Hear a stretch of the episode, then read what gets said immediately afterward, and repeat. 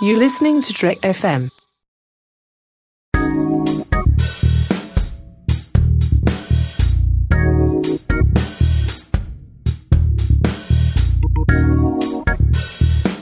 Hello, and welcome to episode 8 of Commentary Trek Stars, a show where we look at the work of Star Trek creators outside of Star Trek. I'm Mike, I'm Perseus.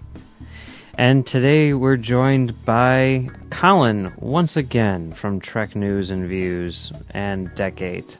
How's it going? It's good. I've never been on a podcast with a god before, so it's, it's nice podcasting with Perseus. I'm not a god. I'm, I'm half god. Oh, you're half god, okay. Yeah. Well, you got a cool shield. Well, not yet. This is uh, this is around the time I rescued Andromeda. Oh, okay. Um, speaking of which, tonight's episode is part seven in our look at the work of Gene Roddenberry as a television creator. And tonight we're going to be looking at Andromeda. Hells yeah! So much like Earth Final Conflict, uh, Colin has seen this show in its entirety or close to it, something like that. Yeah. And uh, Max and I have not. So, Well, act- I mean, actually, I I watched almost all of this show.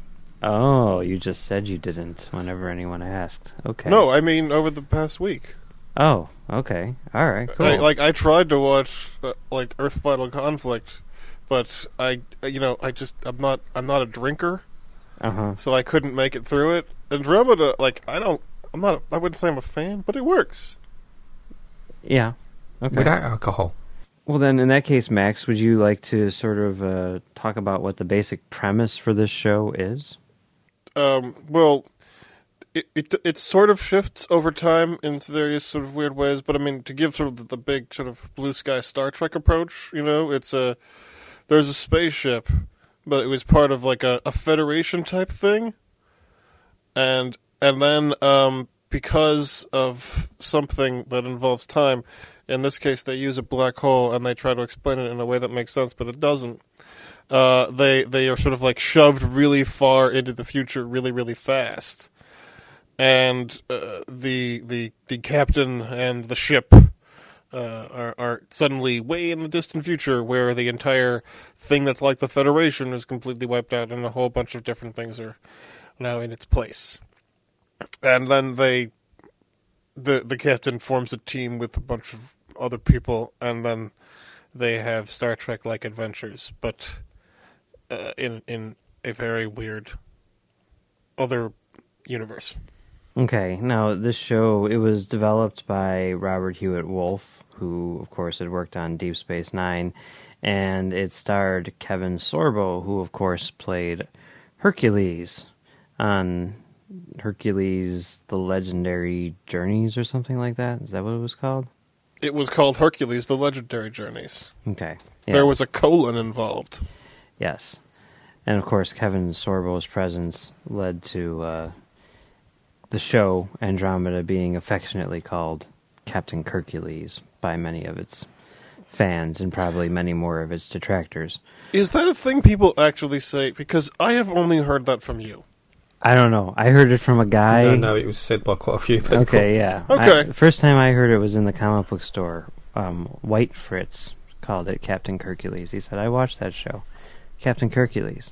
The weird thing about White Fritz is that he's a black guy. no, he's not. That's it's funnier if he is. Okay, there's a black Fritz and a white Fritz. Both of them shop at the comic book store. Neither of them are named Fritz. Deal with it. So, uh, Colin, what are your thoughts on Andromeda? On the whole, Um, again, started off really, really good. It had a really strong um, opening premise, uh, which wonderfully described by Max. But you could you could see why people compared it to Star Trek because you didn't have the Federation, you had the Commonwealth, you had uh, one captain and his ship. So you know, Star Trek is the captain and the ship, um, and you had the weird collection of um, individuals that made up his crew, and some really dodgy makeup. yeah. Um, I, I was I was watching this with my wife, and, and at one point when the dude comes on, like I think the bad guy from the first episode, she's like, "Are we watching Zoobilee Zoo?" So yeah, okay. So Colin, go go, go on. Yes, aside from the dodgy makeup, You like Aside the from the dodgy makeup, and you got uh, the surviving captain is Dylan Hunt, who is the last captain of what was the Commonwealth and was the Commonwealth military was called the High Guard, who was supposed to be this um massive um, fleet of ships. Because the actual Andromeda series takes place in three galaxies. It's not one; it's three galaxies. Okay. And the way they travelled around was by slipstream drive, which will be One of those familiar to- galaxies is the Andromeda Galaxy. Yeah. One of them is the Milky Way. Yeah. And uh, humans aren't the focus in this series, which is, is unusual in science fiction. Humans aren't the focus species. Uh, Dylan is perceived to be human at the start, but you find out at the end that he's not. And it, it's basically one man's quest to bring back the, the glory of the Commonwealth and what it stood for and put the, the universe back on its rightful path. Hmm So it was a noble sentiment, and it was it was a good um, premise. And I, I don't know if, like last week when we was talking, I don't know if this was on a, a, a beer mat or a, a handkerchief or or you know Well, blue roll. I, I don't know.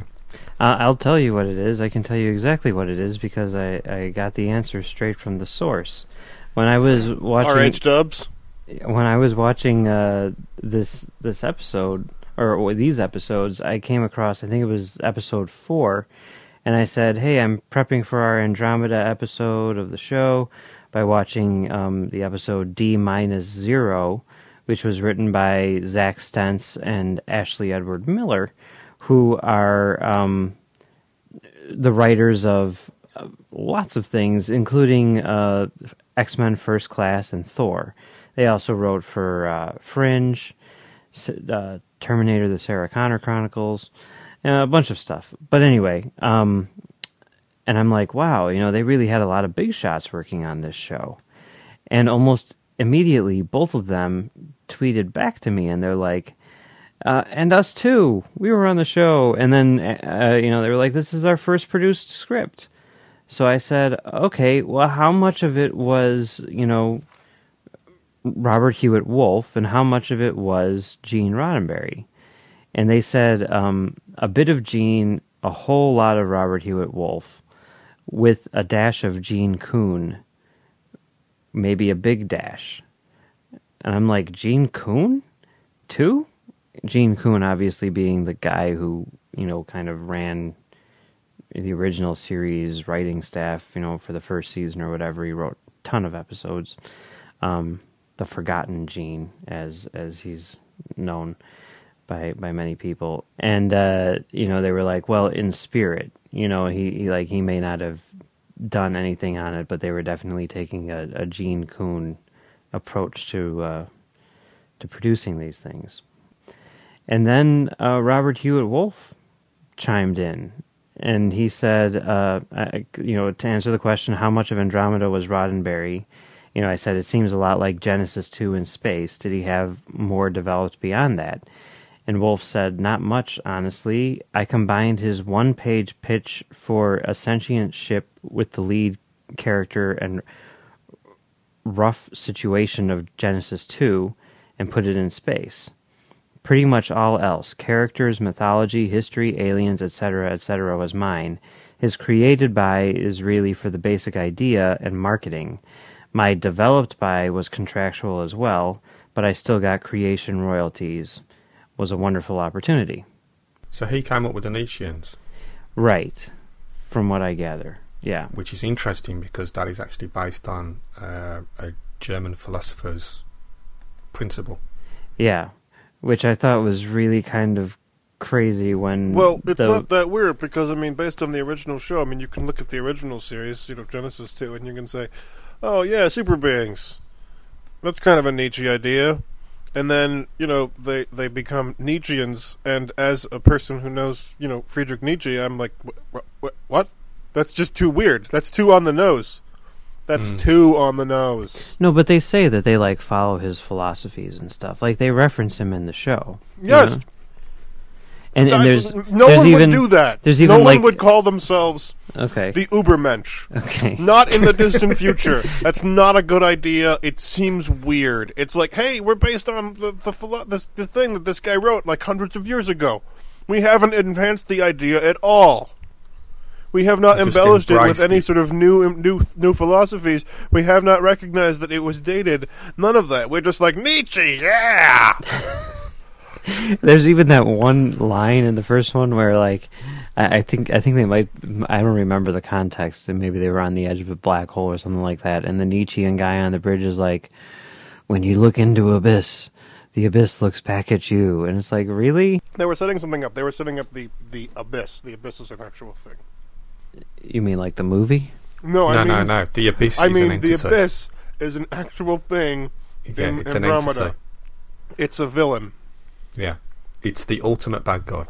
There's also a really funny part in the pilot where that one guy is like is like, "Hey, you should probably put me in the brig. Why? Because you know I'm the same race as those guys, and you know what they always say: judge people by what race they are. Yeah, that's a good point. I should do that. Yeah.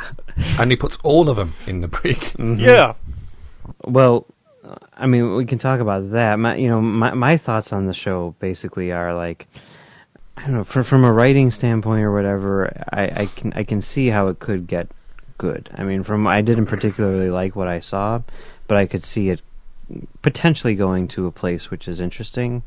Um, but again, I felt like it was killed by its budget. You know, I mean it it feels like watching um, almost like a, a theatrical presentation. Like I mean, I mean, I mean like live theater. You know, yes. Except, I mean that like in a lot of ways, that's actually one of the the, the benefits of, of of science fiction on television. I mean. Uh, uh, like Star Trek certainly suffered from some budgetary things, but I mean, by embracing that sort of theatrical quality, I mean, they're actually able to do a lot of like much more interesting things than they would otherwise if they were just strictly speaking to a sci-fi action series. but but I mean, there's a, like the if this show would have had st- even Star Trek's budget, you know, I think that they would have it would have succeeded. Because like especially if you look at like the people involved in everything, I mean, like even from the production end, like again, you know, just like with Earth Final Conflict, Allan Kroeker. It, there's actually a lot of people from from Earth Final Conflict who worked on Andromeda uh, on the production end, but Allan Kroeker directed the pilot, and like you're watching and you're like, well, I've seen a lot of stuff that this guy has done, you know, mainly on Star Trek, but also on Battlestar Galactica and some other stuff. And it's like, this dude knows what he's doing. You know, this is, he's not an amateurish filmmaker by any stretch of the imagination. I really think the problem is he doesn't have the money to do what he needs to do. And if they would have, you know, just sort of acknowledge the fact that you know you can't do all the stuff that you want to do and maybe scaled back the show a little bit in order to put more money into things which aren't as expensive to do then i would have bought the show more you know what i mean I, th- I I think that you're I think that you're you're being unreasonably harsh on something that like the show is actually really good about. I mean, compare. All right, seriously, seriously compare the the the entire production, like just the just the the production values of Andromeda with a contemporary science fiction show like Earth Final Conflict okay like the like the the and the world of Andromeda has you know much better sets, much better practical effects, much better like cinematography. I mean, look at the look at the spaceships in in in, in that series. Like the the interiors are are gigantic and intricate. There are tons of details all over the place. There's a whole bunch of like really you know different lighting schemes within just just the first few episodes of the show. You you, you have to go. Yeah, they were doing a lot of things all the time. And if you compare it to Earth Final Conflict, where they have rooms that straight up exist in the real world that you don't need to make, and they manage to have nothing in them aside from one person in some cheap makeup moving their hands in a weird way. Well, I did have people in bad makeup moving their hands in a weird way. on this show too yeah that's true Yeah. Yes, I but mean, they were you in had like you had a bloke who looks like a dog, yeah that didn't and you had work another out bloke too who looked like a cheap man's Chewbacca. uh-huh uh-huh um Well, a dog. I thought of him. I thought I thought of the guy with the hair as looking more like a sloth, and and the other guy as looking like uh like like like a bat, but like sculpted by a baby. Yeah, I don't know. I mean, like, like some of the CGI and stuff like that. I mean, like the very first thing that we see is like this like big shot of you know Kevin Sorbo jumping down a thing and having the gravity thing, and it's that's like not that's not a problem of production. That's a problem of of writing something into a script that is a stupid idea. But- and then when the director's like, "I can't make that look good," the producer goes, "Well, we're gonna keep it anyway."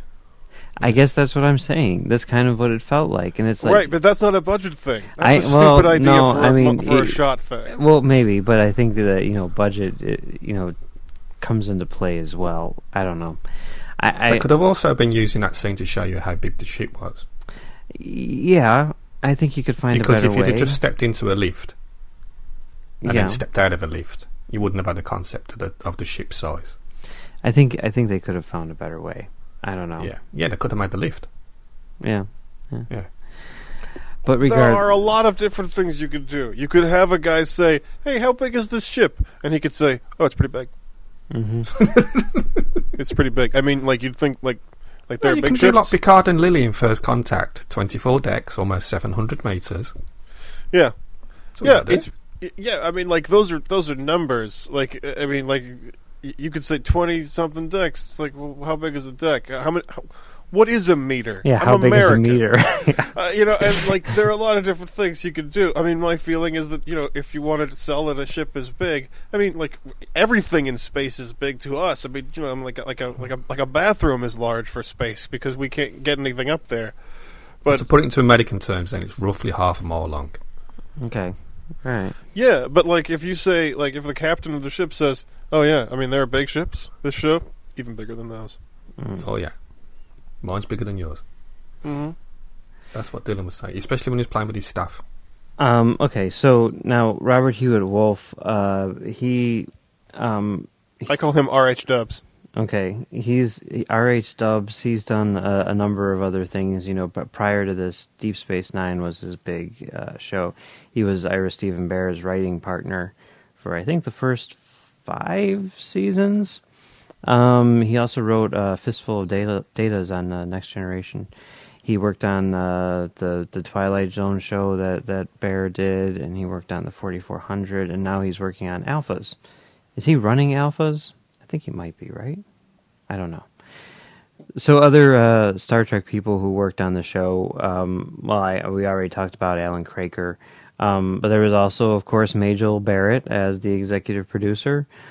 She wasn't on this show, which is so weird because it's like the first time that she's not on a show that Gene Roddenberry created. I call her Emrod because I call Gene Rod Gene Rod. Now, now Wolf, he was on the show for like a year and a half, and then there were some creative differences between him and the uh, the studio, I guess. Well, he had some he, he had some creative ideas, and they disapproved of that. Because he wanted to tell a, he wanted a story arc, Right, Yeah, and they wanted episodic stories. right, and they wanted every episode to be about Dylan Hunt, the Yeah. Kevin Sorbo character, and he wanted to cover the entire. Commonwealth. Okay, Yeah. He wanted to do he wanted to do like a DS9 Babylon 5 type thing where you can have standalone episodes, but essentially everything feeds into everything else. hmm And that's what he wanted to do. He wanted to tell a story arc, Okay. and they said Yeah. no because Now- Lots you of- take it lots to of- syndication. lots of weird stuff happened over the course of the uh, executive side of the show. yeah, yeah.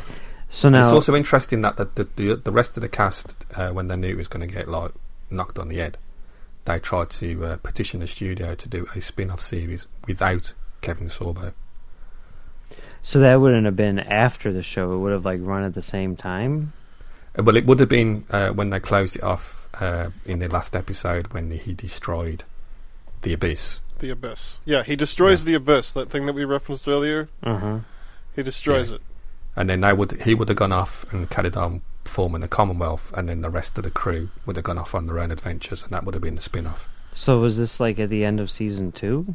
Season five. Yeah, the, Oh, there's also some time travel involved, okay. Oh yeah. and and and towards the end of the series, the characters start to explicitly make comments like, "Wait, does this count? Did that count? Did that thing we do earlier count? Mm. What have we? What have what, what events have we nullified by performing these actions?" Yeah. As if to say, "Hey, people watching the show, we know we've changed a bunch of things. Please do not hate us for doing so." No. And it also goes all uh, final conflict with everyone being half the species as everyone else.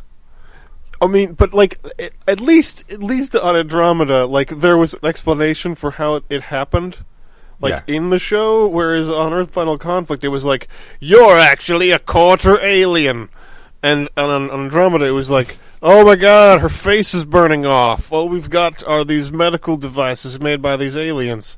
But if we may make remake her face, she'll be half alien. Who cares? Do it anyway. Okay. Sometimes you got to do that.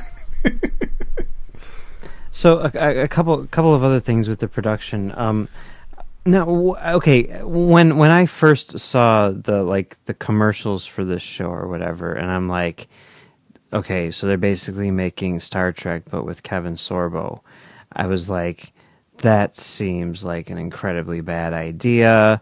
You know, I couldn't help but see Kevin Sorbo as Hercules. I couldn't help but see him cast in Hercules for any reason other than his, you know, physical nature or what have you. And the show is named after another Greek mythological character. But but when I was watching this, I was like, wow, you know, Kevin Sorbo, he's not bad at all. You know, he doesn't feel like he's just put in there. He does not feel like Captain Hercules.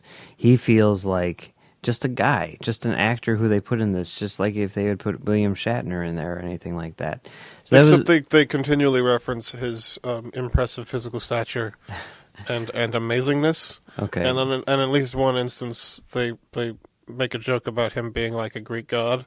Although Hercules was a demigod. that was in the pilot. Yeah, when I was sitting there watching that with Well, my they do, life. they do explain his, his increased physical strength and his increased stature. That is explained Yes. okay. because cause his mum uh, is genetically engineered to live on a high gravity environment. And his dad was Zeus. Yeah. So when you get Zeus mating with someone who's genetically engineered to live on a high, you get a really tall guy with really big muscles who's really strong Mm-hmm. and who's not human Yeah. because he wasn't human because he was a paradigm. But oh I- yeah, the paradigms. Oh, that'll be fun. Let's get to those.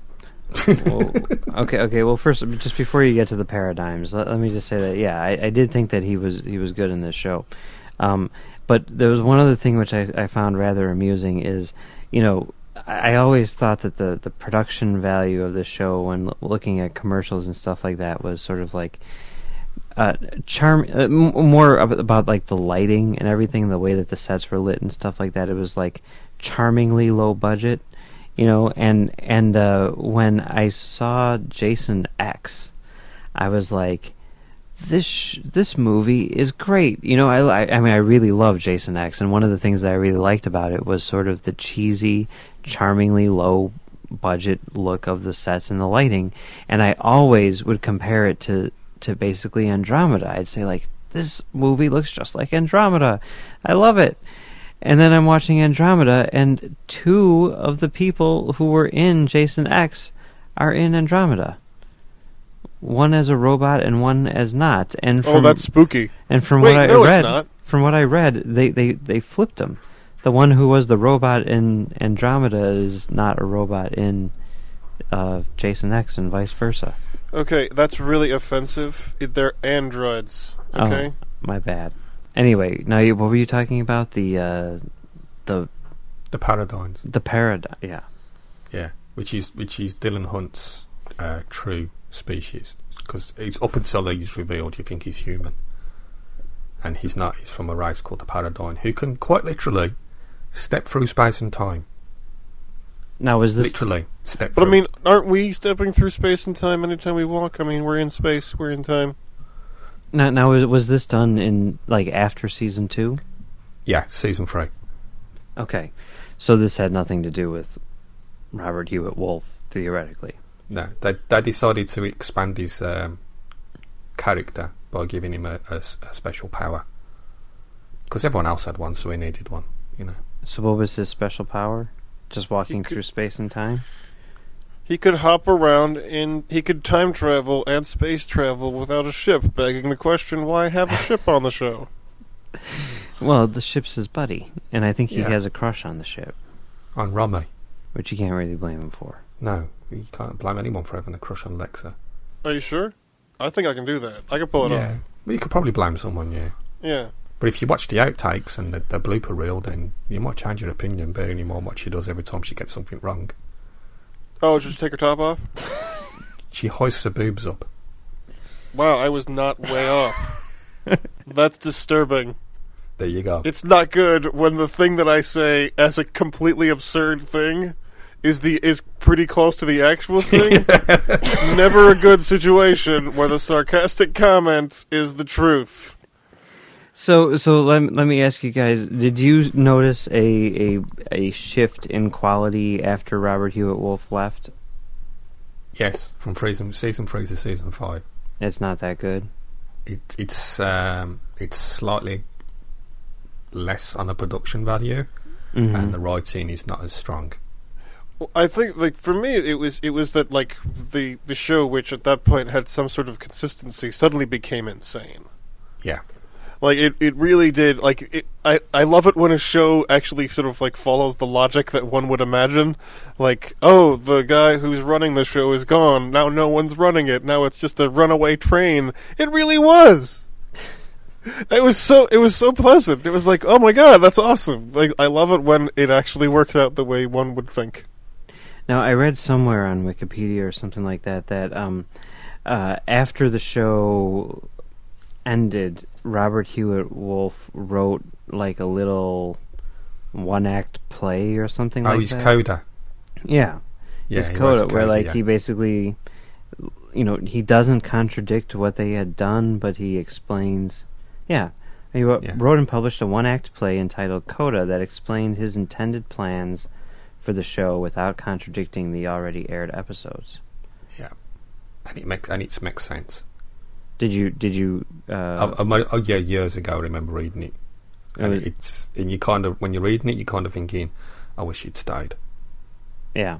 It it's it's akin to um, Manny Coto when Manny Coto came onto Enterprise, hmm and you had a significant shift in. Imagine that the other way round. And any uh, any other things that you guys want to cover in terms of Andromeda before I ask my final question? Um, I, I, I don't hate this show. Like I, I, you know, when when when when we were watching this, I was I was like I was like, yeah, I'll just keep going, I'll just keep going. And there were points where I was like, all right, I know what's happening in this episode. Let's go to the next one because I don't want to keep watching this one. That happened a few times, but I mean that's normal for any series. That happens to me when I'm watching Next Gen, and I I love Next Gen. So it's it's. I'm not I'm not making a general criticism about the series. I, I, I don't hate this show. I don't even come close to hating this show. There are lots of problems, but I do not hold those problems against any individuals. Well, people who know you know that when you say "I don't hate this show," that's high praise for a show. So, Yeah. Cool. If I met somebody involved with the production of this show, I would not stab them. okay, well, that's good to know. Yeah, there's So- a ringing endorsement. Yeah. Okay. Cool. I, I was uh, not tremendously fond of this show, but I could see its potential. So, take that as you will. Um, now, here's the question. I asked this last week too. I'm going to ask it again. Do you think that Roddenberry would have created this show, Yes, Max? In a sense, no. Uh, he probably wouldn't have done the spaceship a- aspect of it because I mean, not because there's anything wrong with it, but, but I mean, like it's sort of obvious that like it's a really good way of solving the inherent problem of of, of dealing with all of these various factions. And uh, he probably wouldn't have done it just because it was too much like Star Trek.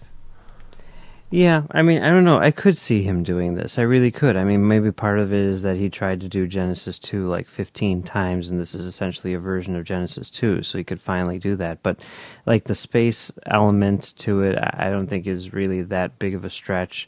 You know, maybe it's a little too like Star Trek, but I think that he's okay with it. He, he would be okay with it. I think that he would be much happier with this show than he would have been with Earth Final Conflict. I you, sure, sure. I mean, I, I I imagine that if you said, "Hey, we got the show," he'd be like, "Oh, this is a cool show. I, yeah, I like this: spaceships, aliens, people shooting at each other." And they'd say, "Earth Final Conflict." Yeah, yeah, yeah. That's based on a thing you wrote. He's like, "I did not write that. That is not a thing." I, I mean, like, With nothing to do with me. yeah, it, it- with Andromeda, it would be like it'd be like like it's just like it's like it's like Earth two. It's like it's like Genesis two. It's just like that, except it's in space, like Star Trek. Like I would I wouldn't do that. That would that's like me ripping myself off. I mean, you can actually see evidence of that in in his various attempts at making that show in various forms. You know the the thing about you know uh, Genesis two, and then um, you know uh, oh God, what was this? What was the second one? Planet Earth. Planet Earth, yeah, and then and then um, Strange New World. Like the one thing that didn't happen was that they were like, "Hey, let's put it in space." And I think that the reason you don't put it on a spaceship is because, I mean, we might see it as obvious, but I think that's because we're we're sort of you know accustomed to the idea that putting things on a spaceship is not necessarily like Star Trek. Star Trek is just another show that's on a spaceship. But if from that perspective, from Roddenberry's perspective, putting a thing on a spaceship is like is like fifty halfway there to making it Star Trek. Mm-hmm. Yeah. So I don't think he would have put it in, in space. I mean that that's I, I imagine he would never have done that. He would have like you know tried to make it a thousand more times, and maybe at some point would have said maybe we should put it in space. Nope, nope. No, I Never think mind. no, I, I disagree with that. I think that that like you know, if he was really as fond of Genesis two as he seems to have been, seeing as how many times he tried to get it on the air, I think that if someone would have said, "You want to do this show? Okay, we'll do the show, but we're going to put it in space," he w- probably would have said, "Okay." Well, that's about all the time that we have for today. Um, Colin, where can people find you?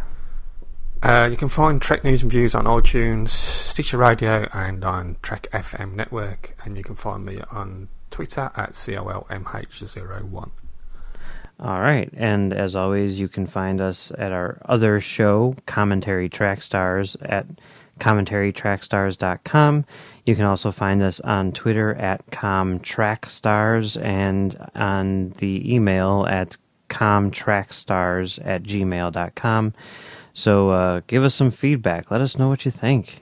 And we will be back next week with a wrap up of our Gene Roddenberry series where we take a look at uh, his work on the whole and, and try to draw some conclusions of some sort. We're gonna draw some conclusions on a napkin and then lose that napkin. And then make a fortune in 20 years' time. Yep. hmm It'll be called Roddenberry colon conclusions. Yeah, gotta stick with the cola. There you go. All right.